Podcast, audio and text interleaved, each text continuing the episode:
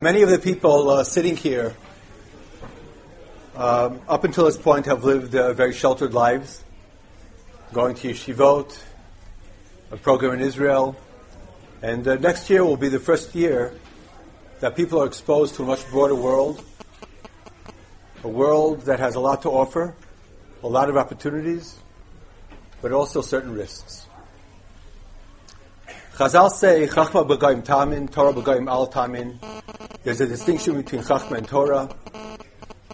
And in the meaning of Chachma and Torah, there are three possibilities and three options. One option is to accept Torah and only Torah, and everything is in the Torah, and everything else has no ultimate value. And if one goes to university to get a degree, to get a job, but in terms of his world, he's firmly immersed only in the world of Torah. Others take the opposite approach. Torah is interesting, but when one comes to Chachma, that's something that's scientific, that's been tested, that's been thought out by scholars throughout, uh, throughout the ages. It's, uh, it's, it's based on empiric evidence. And they kind of leave the world of Torah and are very, very impressed by the world of what we call Chachma. But there's a third approach, approach I think that uh, one of the great spokesmen for that approach is Rabbi Sacks. And that's a certain meeting of Chacham and Torah together, a meeting in which Torah is not inferior to Chachma, it's in a certain way superior to, to Chachma, but one which doesn't, one doesn't come to reject, it accepts Chachma, and without being apologetic, one is firm in his Torah beliefs and Torah values, and is able to integrate the world of Chachma to actually reach greater levels in terms of his understanding of Torah itself. We're very, very privileged that Rabbi Sacks agreed to speak to us and uh, present certain of his views in preparation of our year on various campuses, our years on campuses. And uh, before I introduce, before I, I, I invite uh, Rabbi Sacks to speak, um, this lecture is in memory of a Talmud Chafer, Mark Weinberg, a very special person who was also close to Rabbi Sacks, somebody who he died at a very young age, but he was very, very developed. And one of the things that were outstanding about him was his communal involvement, in which, on the one hand, he was very, very dedicated and committed as a Torah Jew. On the other hand, his involvement and his and his his truma, what he what he gave, went way beyond the Dalit Amos of Allah and the Beis Medrash, and was very, very involved in the world around him and the world of Chachma as well. And uh, therefore, I'd like to invite uh, Rabbi Sacks to, to, speak to us. Hopefully, there'll be time afterwards for some questions. And following those questions, we're going to break into different discussion groups based more or less on various different campuses in order to discuss what actually goes on on those various campuses. Rabbi Sacks.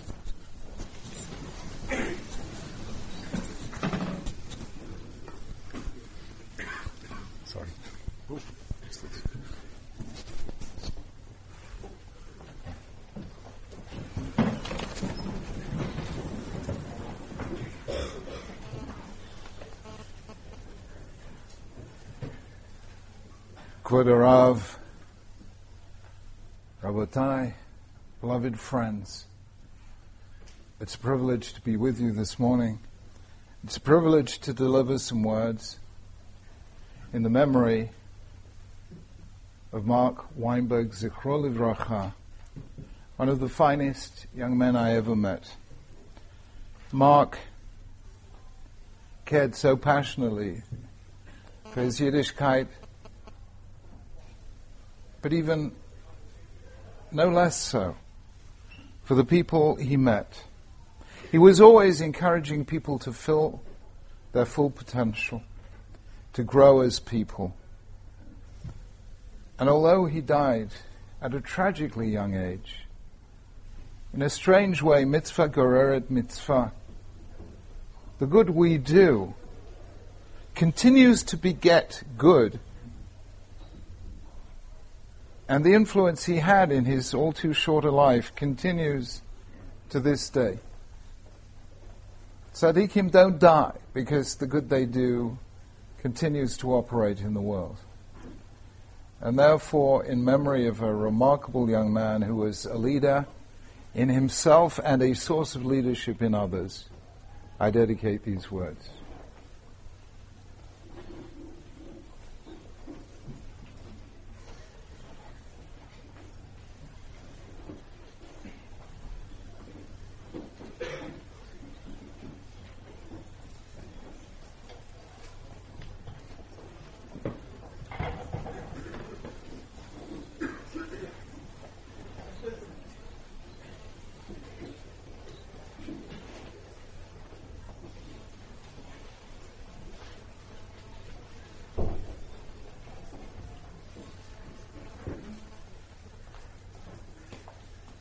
Gideon, thank you so much.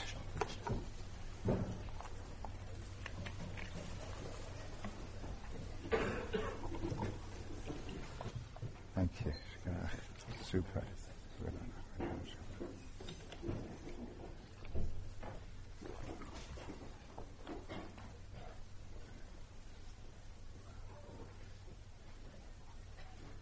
It's, it's lovely to be in such a wonderful crowd. Stand in Yerushalayim you meet everyone you ever wanted to meet who you ought to meet. there are plenty of other places where you can meet people you don't want to meet, but Yerushalayim, only the best people gather here. And thank you for being here. Rabbi Rabbosai. Parshat Truma begins a most extraordinary sequence. Hakamat HaMishkan, the building of the first collective house of God, occupies Truma Tetzave, half of Kisisa, Yakel, and Pekude, an enormous length, the longest, as it were, single sequence in the Torah. And there is something very strange about it. As the as uh, was the late Nechama Leibowitz of blessed memory pointed out, there are linguistic parallels between the act of the Israelites creating the Mishkan and the act of HaKadosh Baruch Hu in creating the universe. There are a whole series of parallels. Vayaz, Hamalacha, Vayachal, Vayavarech. Key words appear in both narratives. Now contrast them.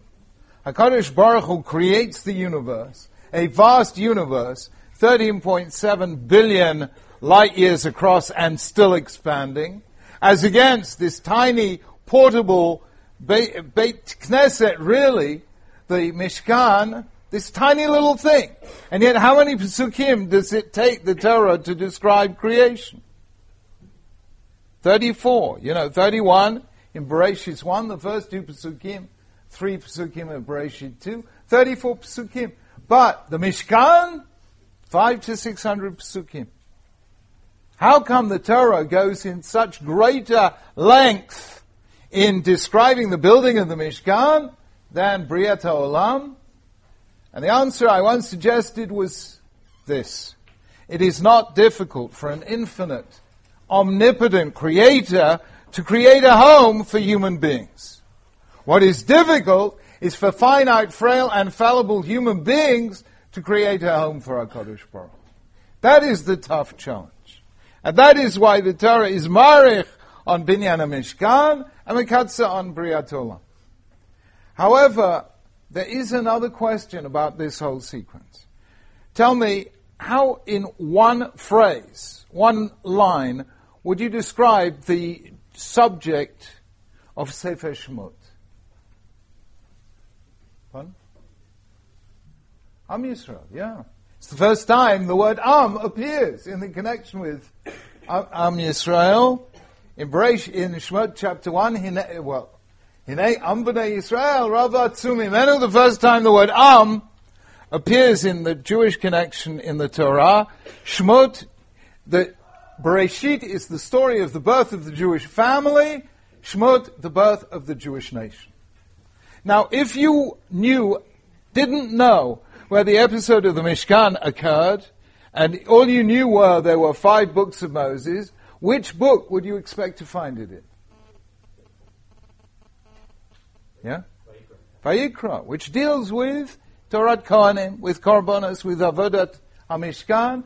If I didn't know, I would have said that's where you would find it. Instead, we find it as the last third of Sefer Shemot, which is the birth of Israel as a nation. And that is what I want to ask today.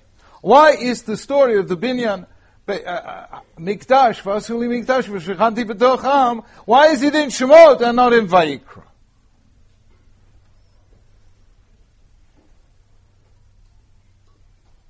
And I'm going to suggest the following. A nation means that each of us as individuals recognize that there is something bigger than us, there's the Am as a whole. And Moshe Rabbeinu had to turn a group of escaping slaves into a nation capable of acting together to build a land, a state, a holy nation in the Holy Land. And what do we find throughout Sefer Shemot? The Israelites, given any opportunity, complain. Moshe Rabbeinu comes, says, HaKadosh Baruch Hu is going to lead you out to freedom. It makes things temporarily worse. They complain. Moshe Rabbeinu takes them out into the desert, and there's no water. They complain. He, Moshe Rabbeinu brings them water from a rock, but it's not Perrier. They complain. There's no food. They complain. Moshe Rabbeinu brings them lechem in Shemayim mon. It's not fleshik. They complain. They come up against the Red Sea. They want to go back to Egypt. Moshe Rabbeinu does the biggest miracle of all. Kriyat Yam Suf. They go through. And for a moment, Vayaminu. How long did that last? Three days. And then Lamatsumayim, and they complain again. So HaKadosh Baruch Hu says, you know what? I'm going to do something spectacular. Never happened before, never happen again. I will appear. HaKadosh Baruch Hu uva'atzmo at Har Sinai and I will teach my people the Torah. There never was a revelation like this. Nobody ever claimed a revelation like this in the entire history of religion. There are other religions in which God is revealed to Son of God, other religions in which God is revealed to Prophet of God, but no religion in which God is revealed to people of God. 600 Ashishim Ribud. It doesn't happen. Vayanu vayamdu merachok, and the people tremble. There was real Yerat Shemayim. How long did that last? Forty days. And then comes Egel Azahar. The people create a golden calf after all the miracles and all the wonders and the revelation at Har Sinai. So how does HaKadosh Baruch Hu go one better than Kriyas Yamsuf and Mamad Har Sinai? What's one big, what's one step higher than that? There is no step higher than that. So how is Moshe Rabbeinu going to transform this complaining, volatile, backsliding, mercurial group of individuals into a nation? And it is then that HaKadosh Baruch Hu does the most unexpected thing.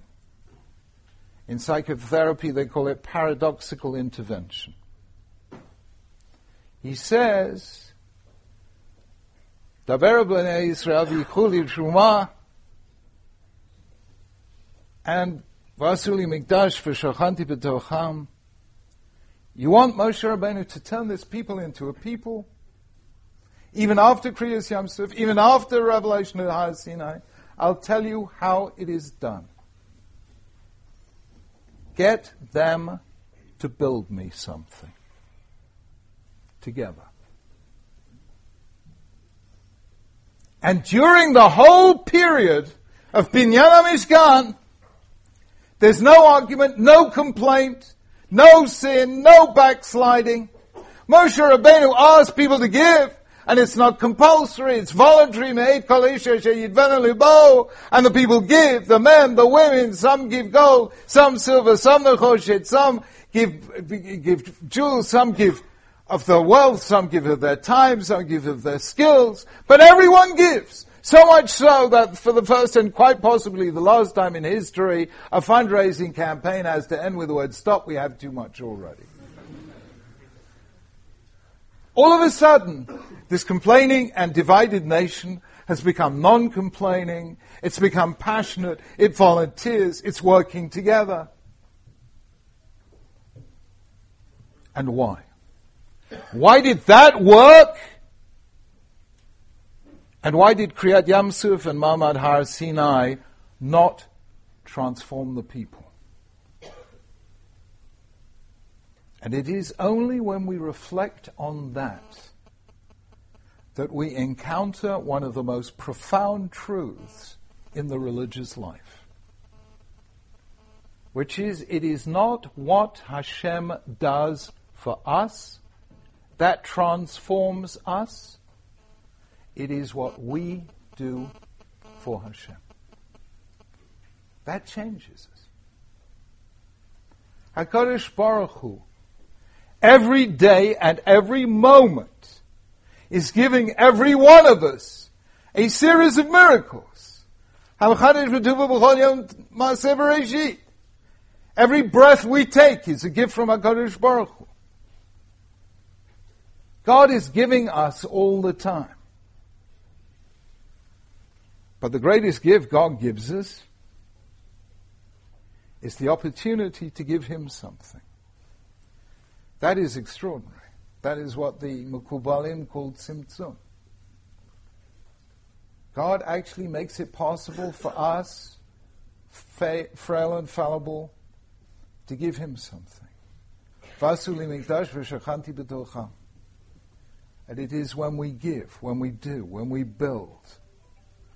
That is when we reach our full maturity. That's when we reach the full height God has created for us. That is when individuals stop being individualistic and join together in a higher common cause. That is when a nation is built. And that is why Binyan Mishkan is in Sefer Shemot and not in Sefer Vayikra.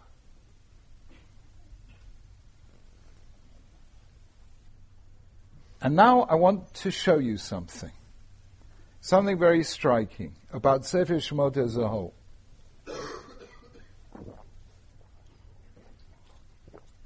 And I just uh, want to explain this to you. If you look carefully at Sefer Shemot, you will see there are various episodes that seem to be doubled. So, let me give you a few examples. Number one, the most famous example is the Luchot. God gives the Luchot to Moshe and to Israel twice. Luchot Rishonim, that Asher Shibarta, that Moshe Rabbeinu broke, and the Luchot Shniot. Number two, Parshat Beshalach, which is a kind of turning point in Jewish history as the Israelites go through the sea and move from the domain of Paro to the domain, as it were, of the Midbar, where they can hear the Medaber. Immediately before and immediately after Kriyat Yam Suf, there is a battle.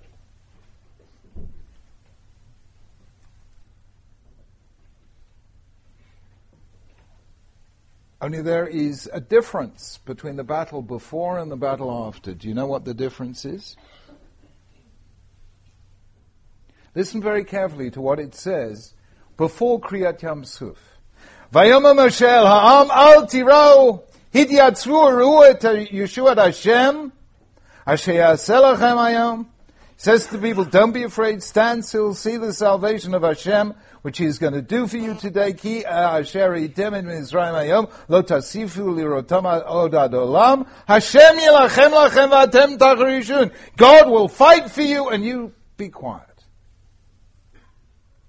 The battle before Kriyat Yamsuf was fought by a Kodesh Baruch. What about the battle after Kriyat Yamsuf? Milchemet Amalek. ויאמר משה אל יהושע בחלנו אנשים וצא וילחם בעמלק. The battle after Yom Suf was fought by the Israelites. God did not fight it, them, it for them. There was no Hityatzvu Uruyu at Yeshua Hashem. The battle before Kriyas Yom Suf, God did. The battle afterwards, Israel did, inspired by God.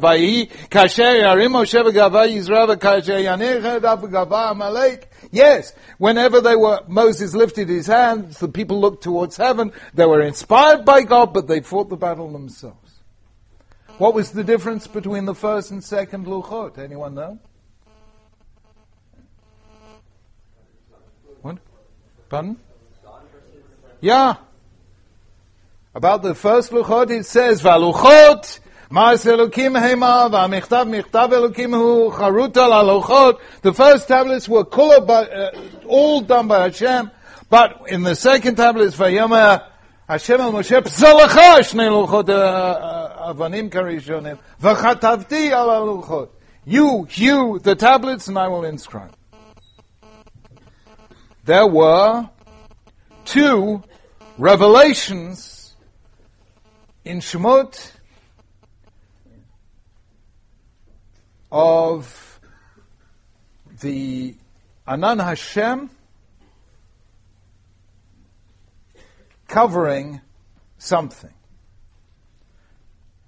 First, Vayal Moshe al Ha'ar ve'yachas he'anan et At the giving of Torah, the cloud covered the mountain.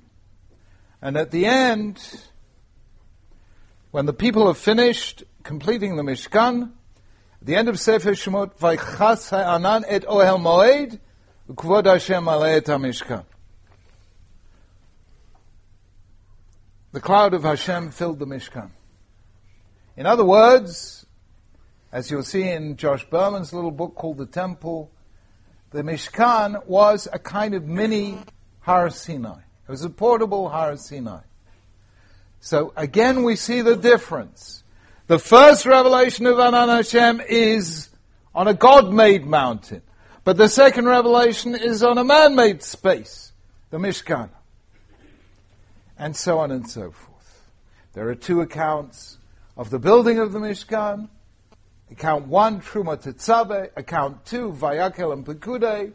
The difference is, Truma Tetzaveh are God's command, and Vayakel and Pekudei are the Israelites' fulfillment of that command.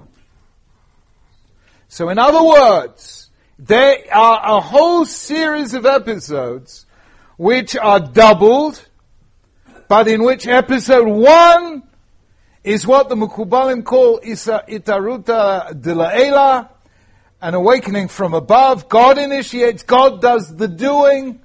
And in the second one, it is Itaruta de la Tata, it is human beings taking the initiative.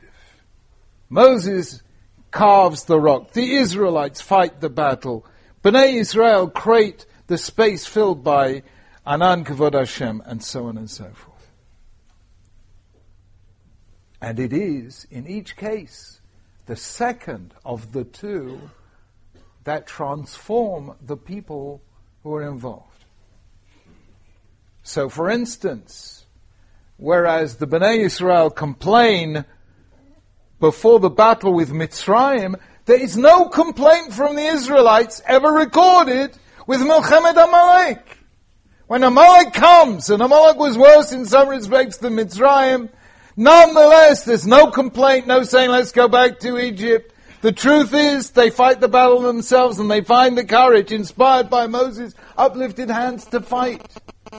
What happened after the Luchot Shniyot that didn't happen after the Luchot, uh, after the first Luchot? Moses' face shone. Moshe lo yada ki panav. Why? Because he had a share in the making of it. The first tablets, he didn't have a share. His face didn't shine. He wasn't transformed. He was merely, you know, Hashem did it and gave it to Moshe Rabbeinu. Moshe Rabbeinu stayed the same Moshe Rabbeinu. But once Moshe Rabbeinu had done the psalacha, then he was a different Moshe Rabbeinu. To repeat, it is not what God does for us that changes us. It's what we do for Hashem.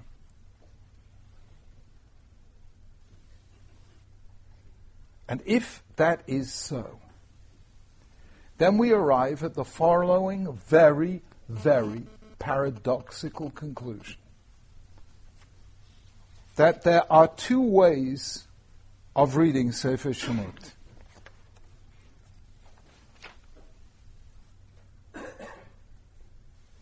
Way one, we all learnt as children. Sefer Shemot is the book that contains more miracles done by God than all the other books of Tanakh put together.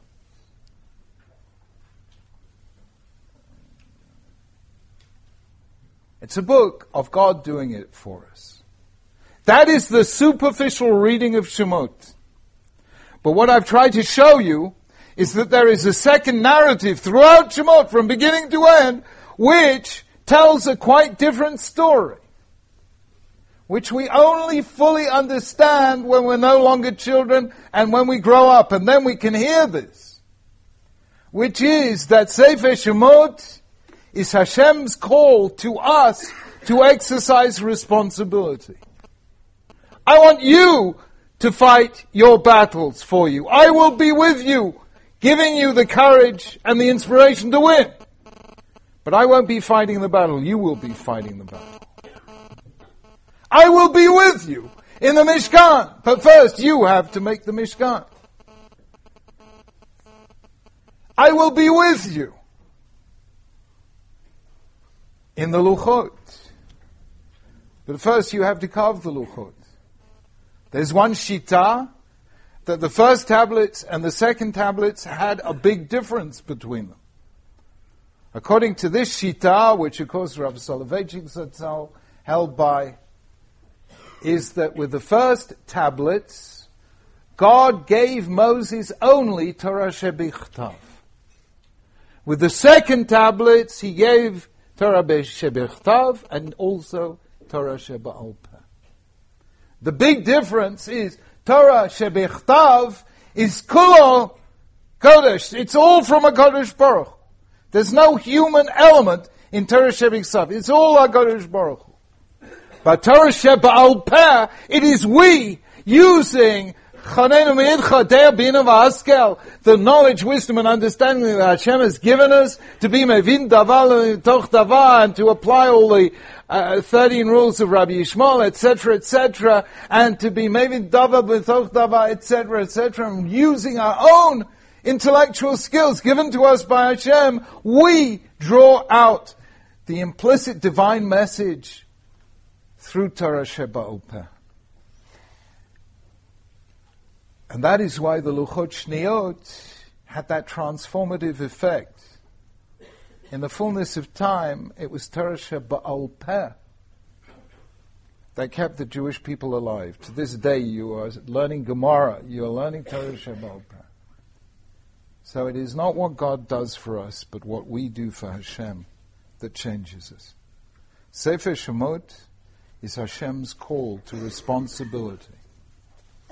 Hashem is saying to us, don't leave it to me.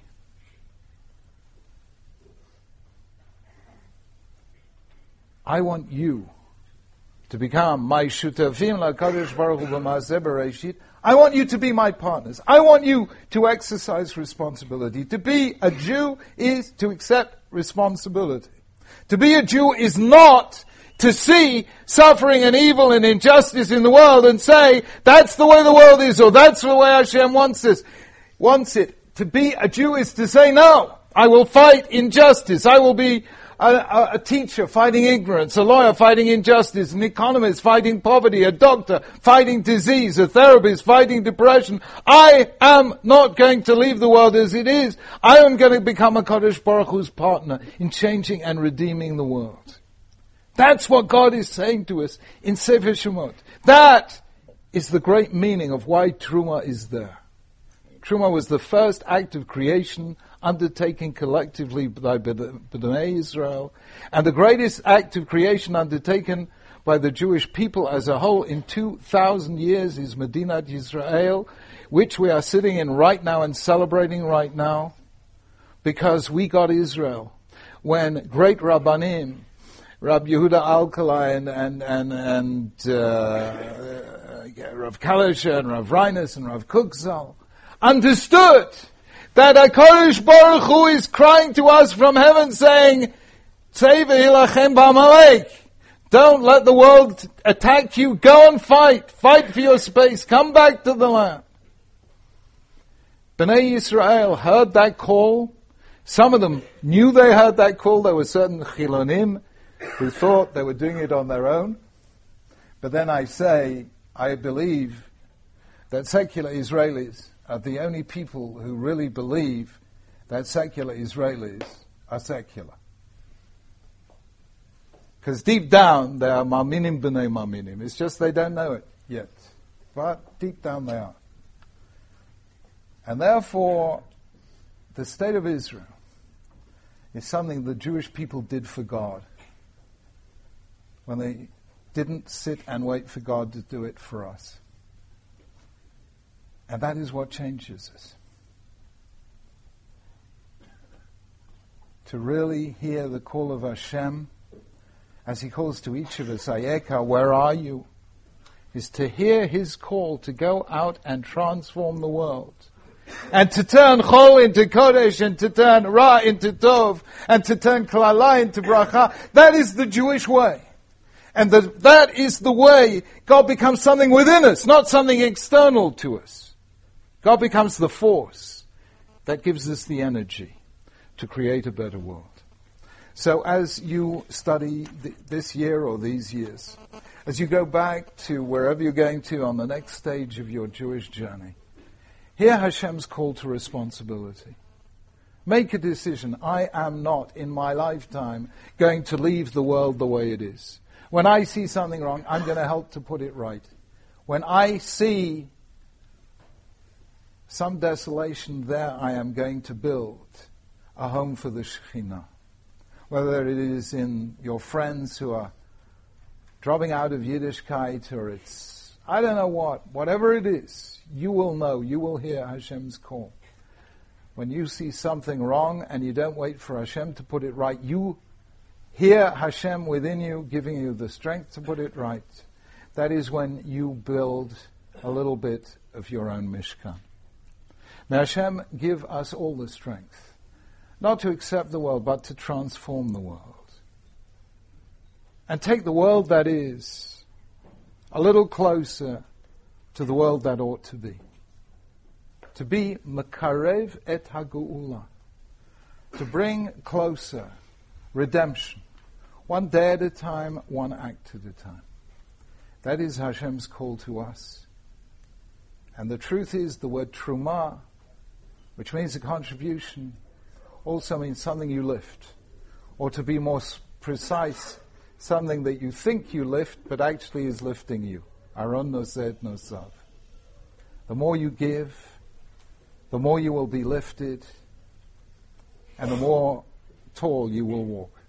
May Hashem bless all you do, and may you be a source of pride to Am Yisrael, and of nachas ruach to Hashem. Amen.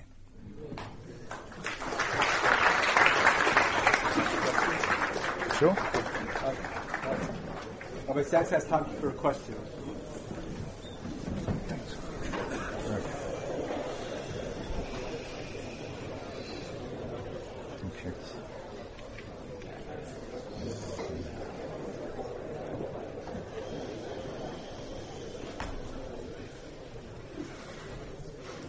th- I th- the first question has to be a very loud question. What does uh, Reshit Smicha mean to the Rav? Reshit Smichat Gulatenu means that Am Yisrael has taken the first step. And Hashem is waiting for us to take the next step. Would you like to know what the next step is? The first step was to build Medinat Yisrael. The second step will be to build Chevra Yisraelit. Not just a Jewish state, but a Jewish society. In which we fight poverty the way the Torah tells us to. Only now we have a high-tech economy. We don't have an agrarian economy. So, leket shikha, and all this kind of stuff. You know, we have to tr- finesse it the way Chazal did by translating that into the generic word tzedakah. We have to fight poverty in Israel. We have to fight underprivilege in Israel. We have to fight the, uh, the, the, the general cynicism that people have about the political system. You know, we have to read the Haftarah of Shabbos Chazon probably once a week. Uh, at least after we've been reading the Israeli press, we have to read it once. I don't think Israel is any different here from any other country, but you know, politics should be a matter of principle, not a matter of, uh, of uh, etc. In other words, that whole prophetic imperative, Hashem did not by accident tell us in the Torah that the way from Eretz Canaan to the Promised Land passes through Egypt, which looks on the map like a diversion. Actually, it wasn't a diversion. Am Yisrael had to live to see with its own eyes and feel with its own bones what a hierarchical, unequal, oppressive society looks like. And then they would know we are going to create a society that will be the opposite of Egypt. And that's why Kadosh Baruch Hu gave us Shabbos, not, not only Zecha L'Maaseh Bereshit, but Zecha L'Tzion Mitzrayim.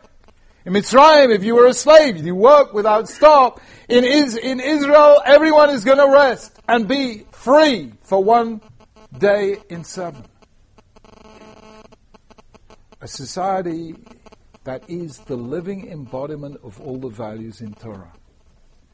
Read Torah, read the Mosaic books, from the beginning of Bereshit to the end of Sefer Devarim, and you will see this is not a code for personal happiness, nirvana, bliss, whatever. You know, it's not a private code for, uh, you know, dvekas even.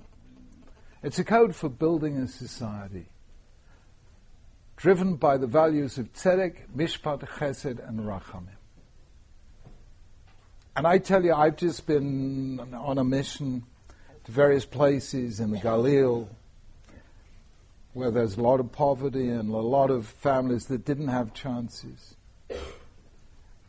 And I have been so inspired by what is going on every single day here in this country, often by people who are doing Ratzon Hashem without even knowing they're doing Ratzon Hashem. Because HaKadosh Baruch Hu knew we were that kind of people, that's why He chose us. And these are beautiful things, but the world doesn't know about them and they don't happen evenly all the way through Israel. So we have to take the Torah into the Reshut Harabim, by which I do not mean the Knesset necessarily. I mean the Reshut Harabim, where people really live, not where they vote, where they live. And that is the next step. And that will be an even bigger, well, not an even bigger, it will be a, a, an equal next step in Tzmichat Gulatenu. Step three, let's just finish step two before we discuss step three. But step three will come. We just have to keep going. Don't think that in 1948, Yom Ha'atzmaut, Hakamat HaMedina, that was enough. Reshit Tzmichat Gulatenu means that has to be after step one, step two. Yeah. Um, what are your feelings about uh, the need or the lack of to make Say that again. The, what are your, uh, your feelings about like the need to make Aliyah, so move to Israel, especially when like kids post high school that again.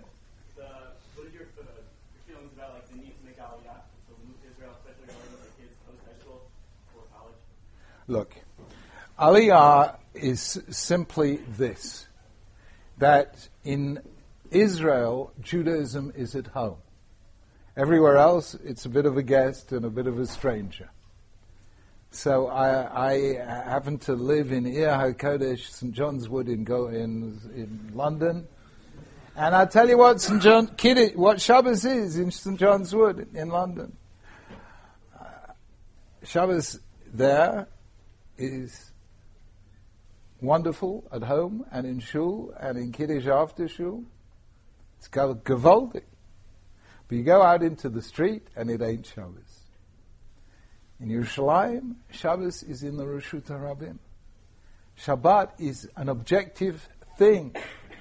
Whereas in Chutz La'aretz, it's a subjective state. Are you with me? So in Chutz La'aretz, Shabbat is in Galut. Ramban was not just talking myth, mysticism when he says in his commentary to uh, Parshat Acharei Mot, Ika kol mitzvot liyoshvim beretz Hashem. Every mitzvah can only be fulfilled in its totality here in Eretz Yisrael and Medina Yisrael. So Aliyah is the completion of one's life as a Jew. And some of us will get here quicker than others, and we don't have to give the others who are traveling slower than us a hard time. Okay? We don't have to give them a hard time. Have a look at the last Rashi in Sefer Shemot. The last Rashi in Sefer Shemot is on the phrase, and the cloud of Hashem was on the uh, on the Ohel, v'chol masehem, yeah, during all their journeys. And Rashi quite rightly sees that that phrase cannot be literally true. Because Bechoma Sehem, when they were actually traveling, the cloud wasn't over the Ohel Moed, it was in front, signaling where they had to travel. So he recognizes that it can't literally be true because it was only over the, uh, over the Ohel when, uh, when they were encamped, not when they were traveling. And Rashi says, Lafi, because they knew that each place that they stopped, they were going to have to one day uproot and keep traveling. Af makom chanietam karui masa. Even when they were still and encamped, it was still called part of the journey. So even if a Jew is still encamped in Melbourne or Wellington or even Ir HaKodesh St. John's Wood, that still means, it doesn't mean we're there to stay. It means we're on a journey. We're just temporarily encamped. But the best way of hammering that message through is to do it positively without berating the people who still need to stay in camp for another day or two, or year or two. Okay? We'll get here in the end. Yes?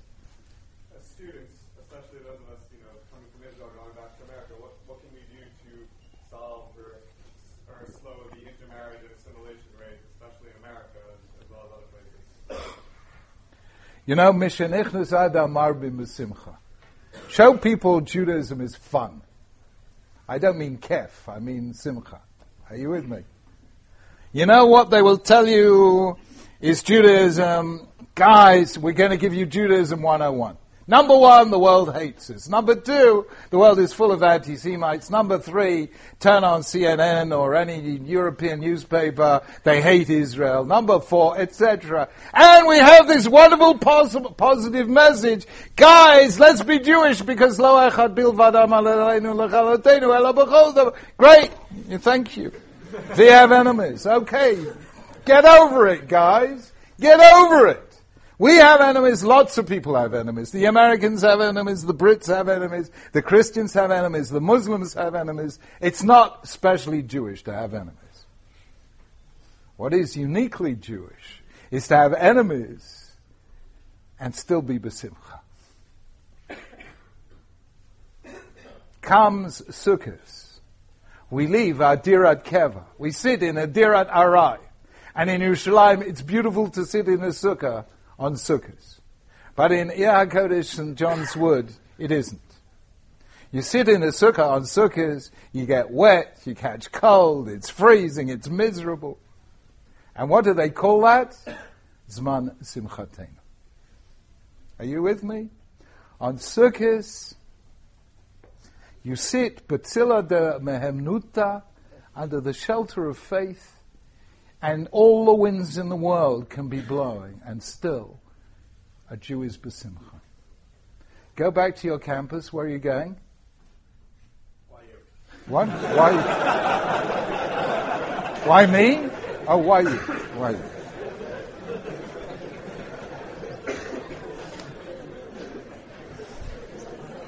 You, may, you and I may meet there, you know that. We'll see, we'll see.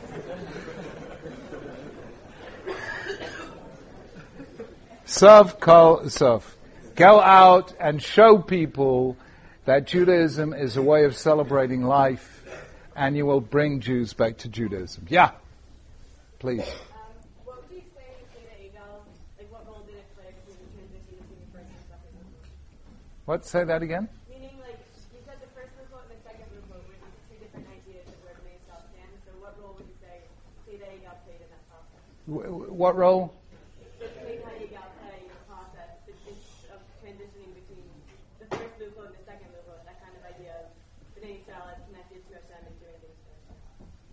The Bnei Yisrael, you know, um, when it comes to Kriyat Torah, we just listen to Torah, yeah?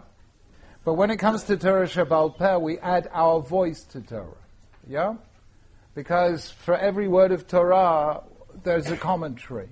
Uh, that commentary, you know, uh, Chazal says Shivim Panim La Torah, the Torah has 70 faces. The Maharsha, in his Chidushei Agada, says there are 600 faces to the Torah. Every Jew has a commentary on the Torah that nobody else had. So when we, uh, when we not only listen to Torah Shevichtav, but we add our Torah Sheba'al our commentary to God's Word. When God speaks, and we speak back to God saying this is how His Word strikes us, then the Word meets, the Word of God meets the answering Word of humanity, and out of that is born something that is always creative. Are you with me? So the Torah says about the Torah itself that it was a kol gadol velo yasaf. Yeah? And what does that phrase mean? And Chazal, even Rashi, gives two explanations which are completely contradictory. Kol gadol velo yasaf means, on explanation one, a great voice that never happened again. And the second is Kol Gadol V'lo Yasav Delo Psik. A voice that happened once and ever again. A voice that never ended. So how can it, Kol Gadol V'lo Yasav mean on the one hand, a voice that sounded just once and never again, or a voice that sounded ever again? And the answer is, that is Torah Shebechtav, and that is Torah Shebalpeh. Torah Shebichtav was given once for all time, but Torah Shebal Peh is something we are sharers in, co-creators with through all time. And that is why the Luchot Shniot, which were accompanied by Torah Shebal Peh, were never broken, whereas the Luchot Rishonim, which were the holiest object ever, carved by God, written by God, the holiest object ever, nonetheless, that was broken, just as a meteorite can crumble when it enters Earth's atmosphere, it was just too holy to survive. And that was the difference between one and two. Yeah. Uh, sorry, any other ladies? I can't see. Uh, yeah, sorry. Oh, yeah, I did in that case, yes. So what do you think the role of Chet HaEgel played? Oh, Chet HaEgel. Oh, well, it wasn't good news, guys. Sorry. You, you know roughly uh, what Yehuda Halevi says about Chet HaEgel. You know, it was a very holy sin, you know. They wanted, since Kiboshesh Moshe Laredet Minaha, um, uh, they wanted God to be close to them. And Yehuda Halevi says that was a correct desire. It was just a wrong way of fulfilling the desire. And that's why God gave the Mishkan, which was a permanent presence of God in the midst of the camp. And that's why God gave the second tablets, which, uh, which carried with them that transformative power of making your face shine.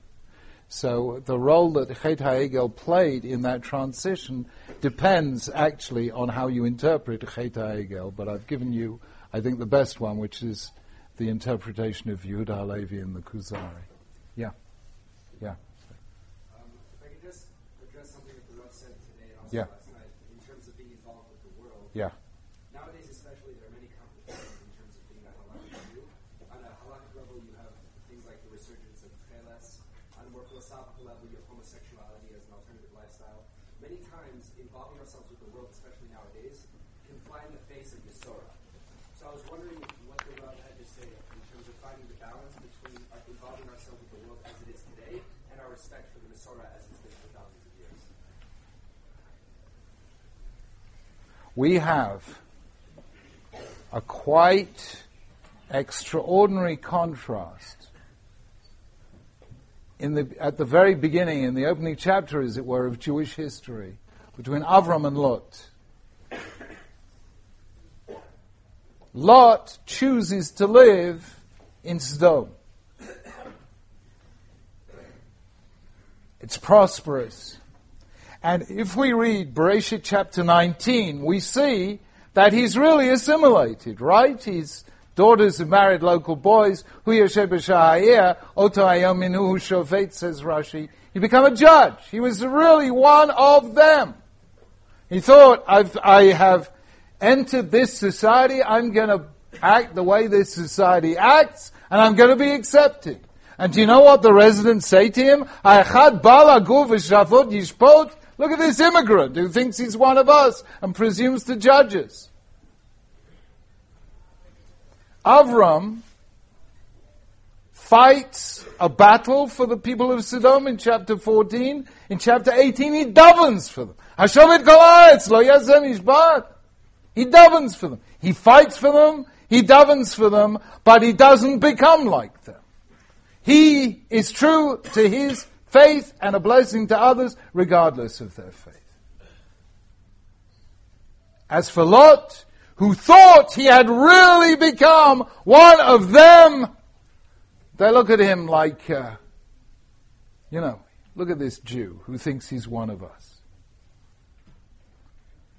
Avram, who fights for them, who prays for them, but does not become like them, when he needs to buy a plot of land from the Bnei Ches, from the Hittites, what do they say to him? Nesi Elokim Ata batochenu. You are a prince of God in your midst.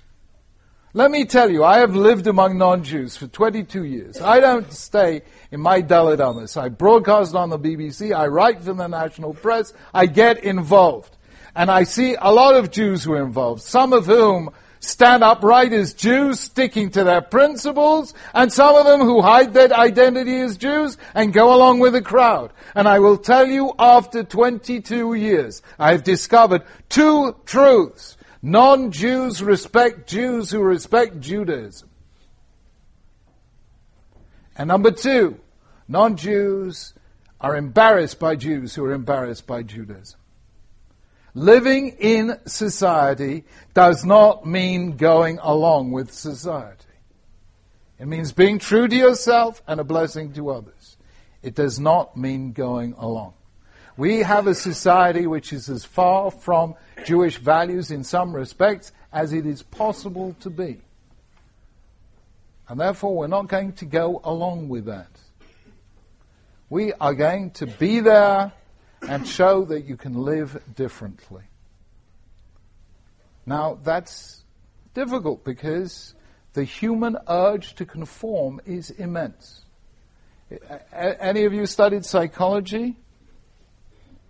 You will know that after the Second World War in the 50s and 60s, some famous scientific experiments were made on, you know, subjects being given simple tests, and they think they're in a group of six people who are randomly chosen to be in this experiment, but actually five of the six people are actually scientific researchers pretending to be experimental subjects.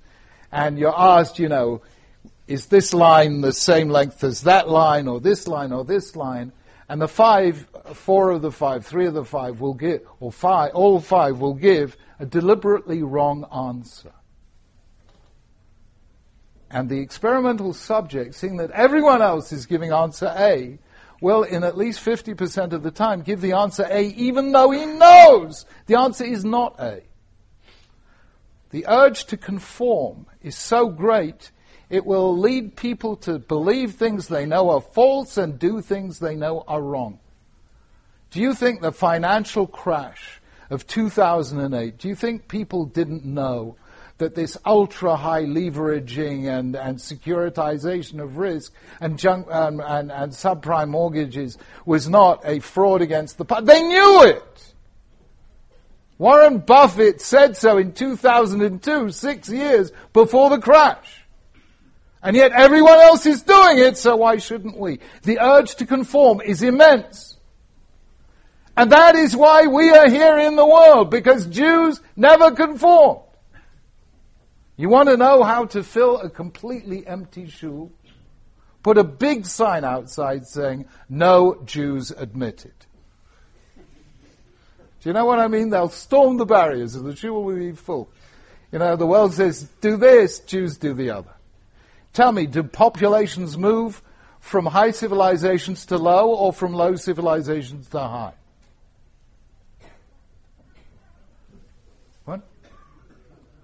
From low to high, from poor to rich. What was the supreme civilization in Abraham's day? Mesopotamia. Where is Abraham going? The opposite direction. What was the supreme civilization in Moshe Rabbeinu's day? Mitzrayim. He's going in the opposite direction. When all the world is going that way, we go that way. To be a Jew is to be different. And the world needs people who are different because otherwise people conform. And when people conform, they do things that are bad and that they know are bad. And therefore, you have to go into that society knowing that around you in your office at work will be nine people out of ten who are living a lifestyle that cannot be your lifestyle. And you have to be strong enough to do it. And you will then be a blessing to them. If we are the same as the rest of the world, why does the world need Jews? Are you with me? We are there to be different. And that is my challenge. It's not easy. Much easier to stay at home, okay? But the truth is, God is saying, go out there and create a home for my presence. And that's what you have to do. Yeah. I think, sorry, t- timings? It is now 11.10. What's it supposed to be? Uh, I, I think this may have to be the last question, if you'll forgive me. Yeah? Yeah, sorry. Yeah, oh, sorry, yeah. What's the best way to respond to those who delegitimize the existence of Israel? Small. It's broad, but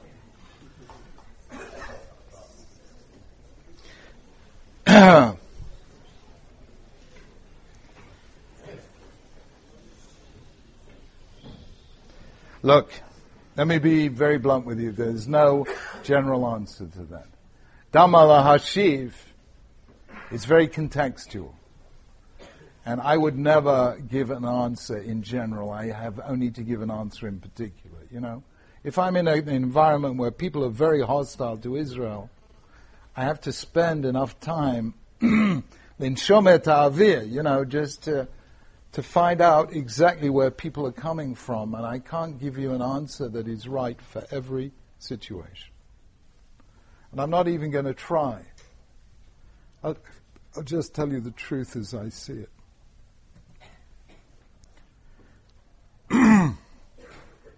Number one,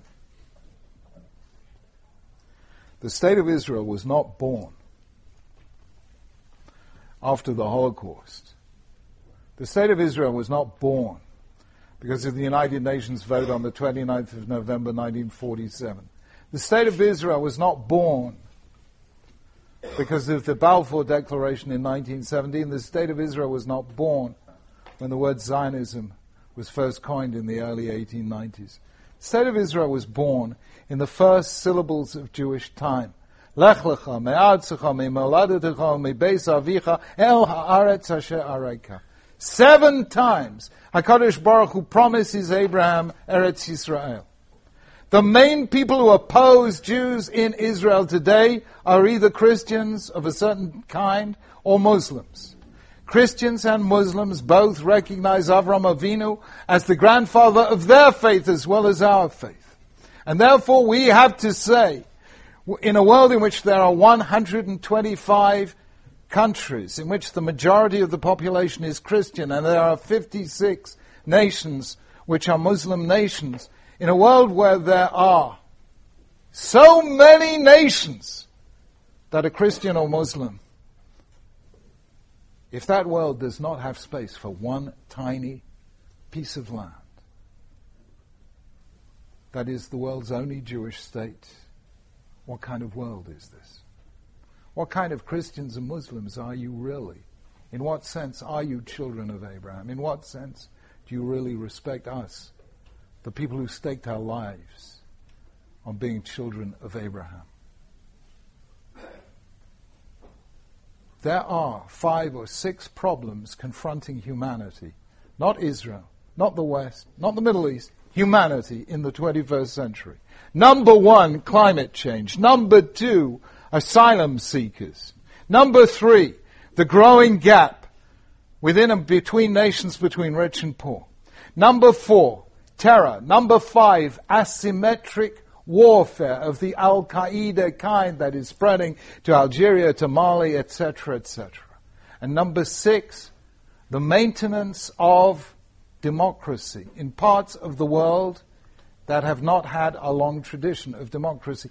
Those are the six major global problems that affect everyone in this world. And let's take them one by one. Climate change. Israel, before the word Zionism was coined, in the 1860s, before anyone had heard of ecology, Rachel Carson's Silent Spring was the first great book of the environmental movement, and that wasn't published until 1947. In the 1860s, Chovevei Zion, the proto-Zionist movement was already planting trees in Israel. While the world is de-afforesting, Israel was re-afforesting. The first country in the world to take positive environmental measures. As a result, turning a barren and desolate landscape into a landscape of farms, forests, and fields. Number two, asylum seekers. There are only two nations in the world made almost entirely out of asylum seekers. One is the United States of America, two is Eretz Israel. They have shown what it is, a pluribus unum, as it says in America, to take the many and make them one. Number three, the growing economic gaps between rich and poor nations. A bare half century ago, Israel was a poor nation, a third world economy, with no natural resources except the ingenuity of its people. Today, Israel is one of the world's leading high-tech economies. There are more high-tech startups in Israel than in any country in the world except China and the United States. Two little countries one with 1.2 billion people, one with 300 million, and then there's Israel number three. There isn't a single country in Europe, not France, not Britain, not Italy, not Germany, who has as many startup, con- startup high-tech industries as little, tiny little Israel. Number four, terror the wall for which Israel has been castigated by the whole world is the only non-violent solution to terror and suicide bombings the world have ever yet come up with. Number five, asymmetric warfare. America to fight Al-Qaeda in Pakistan, in Afghanistan, etc., etc., is using drone technology created, invented in Israel. Number six, the maintenance of democracy in parts of the world that never knew it. Israel never was and never could be anything other than a democracy. I call Israel a hyper democracy. I mean, you don't only have the Knesset, you go into a taxi, you're immediately in the middle of, you're talking to Israel's next prime minister. You know, I mean, in other words, every one of the six problems facing humanity in the 21st century, Israel has confronted, Israel has done as much as any nation in the world to solve. Therefore, Israel is a signal of hope, not just to Jews, but to all of humanity. It tells all of humanity that a country does not have to be big to be great. A country does not have to have many natural resources in order to become an economic leader. A country that never had a democracy can become one. And therefore, God forbid, if you attack Israel, you are attacking hope. Israel is a source of hope to the world. And we truly believe that if people would come here and see for themselves, if they would just open their ears, then they would not attack Israel. Instead, they would ask, how can the rest of the world become Israel? Thank you very much indeed.